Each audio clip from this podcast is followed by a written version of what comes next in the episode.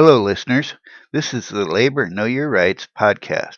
I'm your host, Dave. This podcast is brought to you by the National League of Justice and Security Professionals.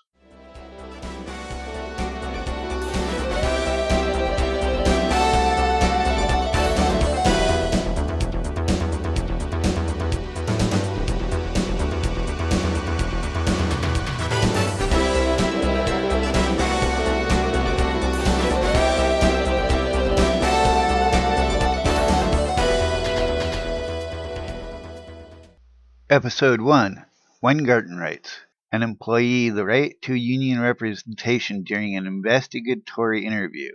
These rights, established by the Supreme Court in 1975 in the case of P. Weingarten Incorporated, must be claimed by the employee.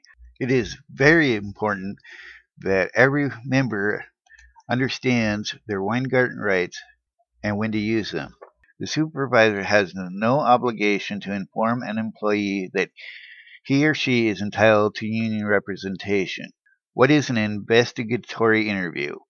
An investigatory interview is one of, in which a supervisor questions an employee to obtain information which could be used as a basis for discipline or ask an employee to defend his or her conduct. If an employee has a reasonable belief that the dis- that discipline or discharge may result from what he or she says, the employee has the right to request union representation.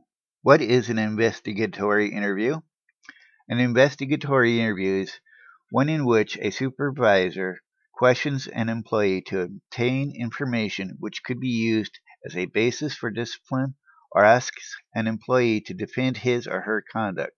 Weingarten rules. Rule number one the employee must make a clear request for a union representation before or during the interview. The employee can't be punished for making this request. Rule number two after the employee makes the request, the supervisor has three options. A. Grant the request and delay the interview until the union representative arrives and has a chance to consult privately with the employee. Or B. Deny the request and end the interview immediately. Or C. Give the employee a choice of having the interview without the representative or ending the interview. Rule number three. If the supervisor denies the request and continues to ask questions, this is an unfair labor practice and the employee has a right to refuse to answer. The employee cannot be disciplined for such refusal, but is required to sit there until the supervisor terminates the interview. Leaving before this happens may constitute punishable insubordination. Union representatives' rights under Weingarten. Although you are there as a witness, you have the right to be informed by the supervisor of the subject matter of the interview. Take the employee aside for a private conference before questioning begins. Speaking during the interview. Request that the supervisor clarify a question so that what is being asked is understood. Give employee advice on how to answer a question. Provide additional information to the supervisor at the end of questioning. You do not have the right to tell the employer not to answer, nor obviously to give false answers. An employee can be disciplined for refusing to answer questions. An employee has no right to the presence of a union representative where the meeting is merely for the purpose of conveying work instructions, training, or communicating needed corrections to the employee's work techniques. The employee is assured by the employer prior to the interview that no discipline or employment consequences can result from the interview. The employer has reached a final decision to impose certain discipline on the employee prior to the interview, and the purpose of the interview is to inform the employee of the discipline or impose it. Any conversation or discussion about the previously determined discipline which is initiated by the employee and without employer encouragement or instigation after the employee is informed of the action. Even in the above four circumstances, the employee can still ask for representation. Most employees will permit a representative to attend even when not required to. Okay, I know some of you will think, hey, I've been through these interviews before and had no problem. I can handle it myself. So let's talk about the reasons for having a union representative with you. Your representative will be there as a witness to what is said by you and by the supervisor. This can become very important when a supervisor misunderstands something that you have said. They also have a great knowledge of the collective bargaining agreement or CBA. This is important because part of their job is to help enforce the individual agreements within the CBA, what is called a past practice. Sometimes companies will have policies that they've set, but they don't enforce, and it becomes routine that these policies are broken, and to then try to reinitiate them is a violation, and therefore any discipline based on reinitiating these past practices uh, becomes void. Depending on uh, new policies, if union has not been notified uh, these new policies, any new policies, could be up for new negotiations depending on what the policy is in regards. So it is important that a union rep that is familiar with the CBA be there to determine if a new policy is being initiated and if it has been negotiated by the union or not. Labor organizations will keep records of investigatory interviews and the results this is designed to keep a record to ensure that uh, discipline is dealt with fairly among all members of the collective bargaining unit. It is important for the union to be able to keep the company from disciplining people based on how they are liked or any other reason beyond the actual incident. And finally, they are there to aid you and support you. This can be very calming to have somebody in your corner and know that you're not facing this interview by yourself. Okay, to wrap up this section of the podcast, if you are requested to attend a meeting, you need to attend it and find out what it's in regards to. If they start asking you questions, you can ask them if the answers may lead to any form of disciplinary action. If they say yes, it is your right to have a union representative present at the time of questioning. You can invoke these rights by saying, I respectfully decline to answer any questions until I have a union representative present. Remember, these rights are not automatic. You must invoke them by such a statement. And now to some news.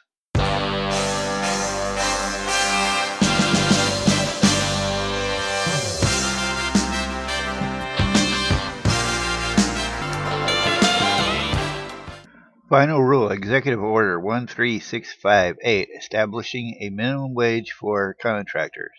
On September 16, 2015, the Department of Labor published a notice in the Federal Register to announce that beginning January 1, 2016, the Executive Order 13658 minimum wage rate is increased to $10.15 per hour. This executive order minimum wage rate generally must be paid to workers performing work on or in connection with covered contracts. Additionally, beginning January 1, 2016, tipped employees performing work on or in connection with the covered contracts generally must be paid a minimum wage of 585 per hour.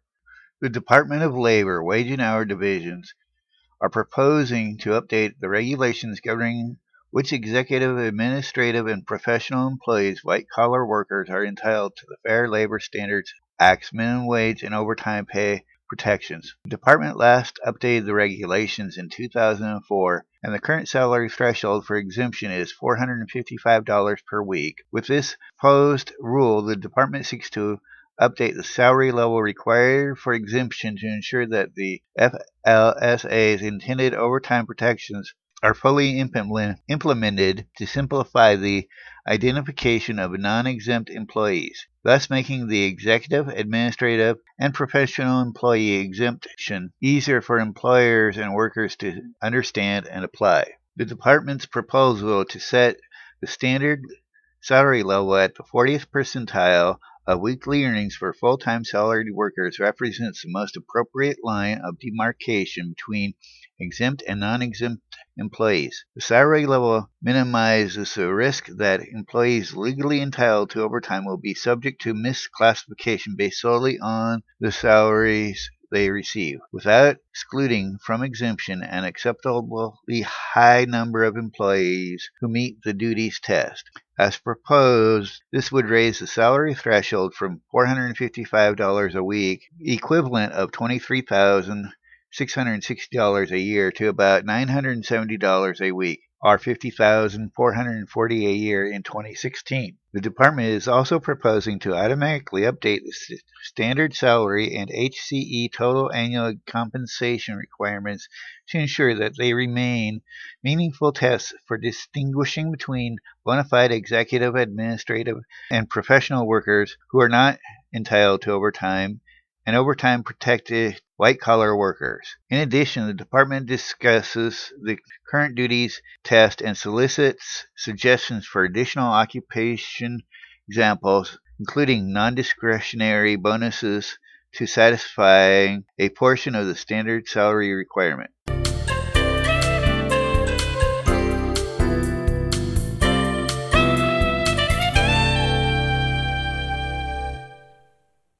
And now a little history. The Paterson Silk Strike of 1913. One of the oldest industrial cities in the United States, Paterson had a long history of conflicts between mill owners and textile workers. But the Silk Strike of 1913 was the biggest, longest, and most dramatic strike in Paterson history.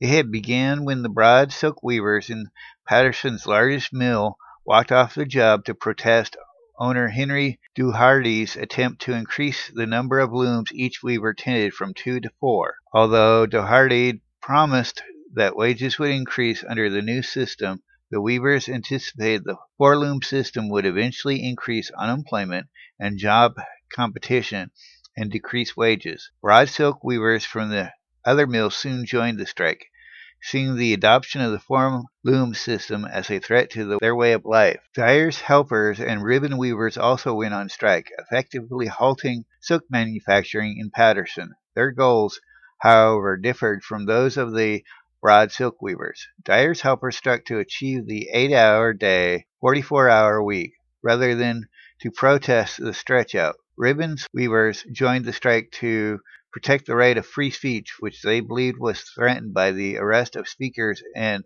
peaceful picketers for disorderly conduct and unlawful assembly. At the beginning of the strike, silk workers invited the Industrial Workers of the World, IWW, to help them. Elizabeth Gurley Flynn was the most important of the IWW organizers in Paterson. She was on the site of the pickets every day, delivered numerous speeches, and organized Tuesday night meetings for female silk workers who comprised half the strikers, and for the wives and daughters of male strikers. Flynn's efforts helped cultivate female leaders like Hannah Silverman, a 17 year old mill worker who became an effective public speaker.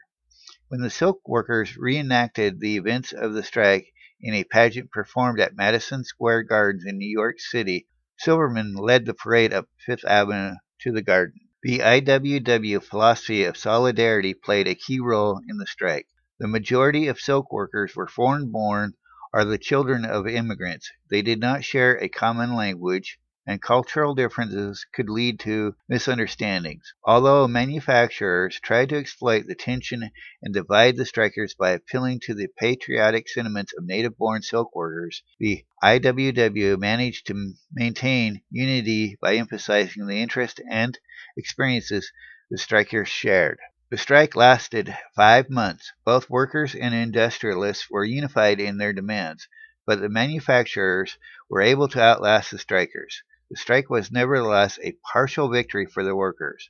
Although the dyers' helpers did not gain the eight hour day, the weavers did protect the two loom system and preserve the right of free speech, both on the street and in the factory. In 1919, Paterson silk workers won the eight hour day, but by that time the Paterson silk industry was already in decline. After the 1913 strike, many mill owners began relocating much of their business to Pennsylvania. Others withdrew from production. Introduction of nylon and rayon during the Great Depression sealed the industry's fate.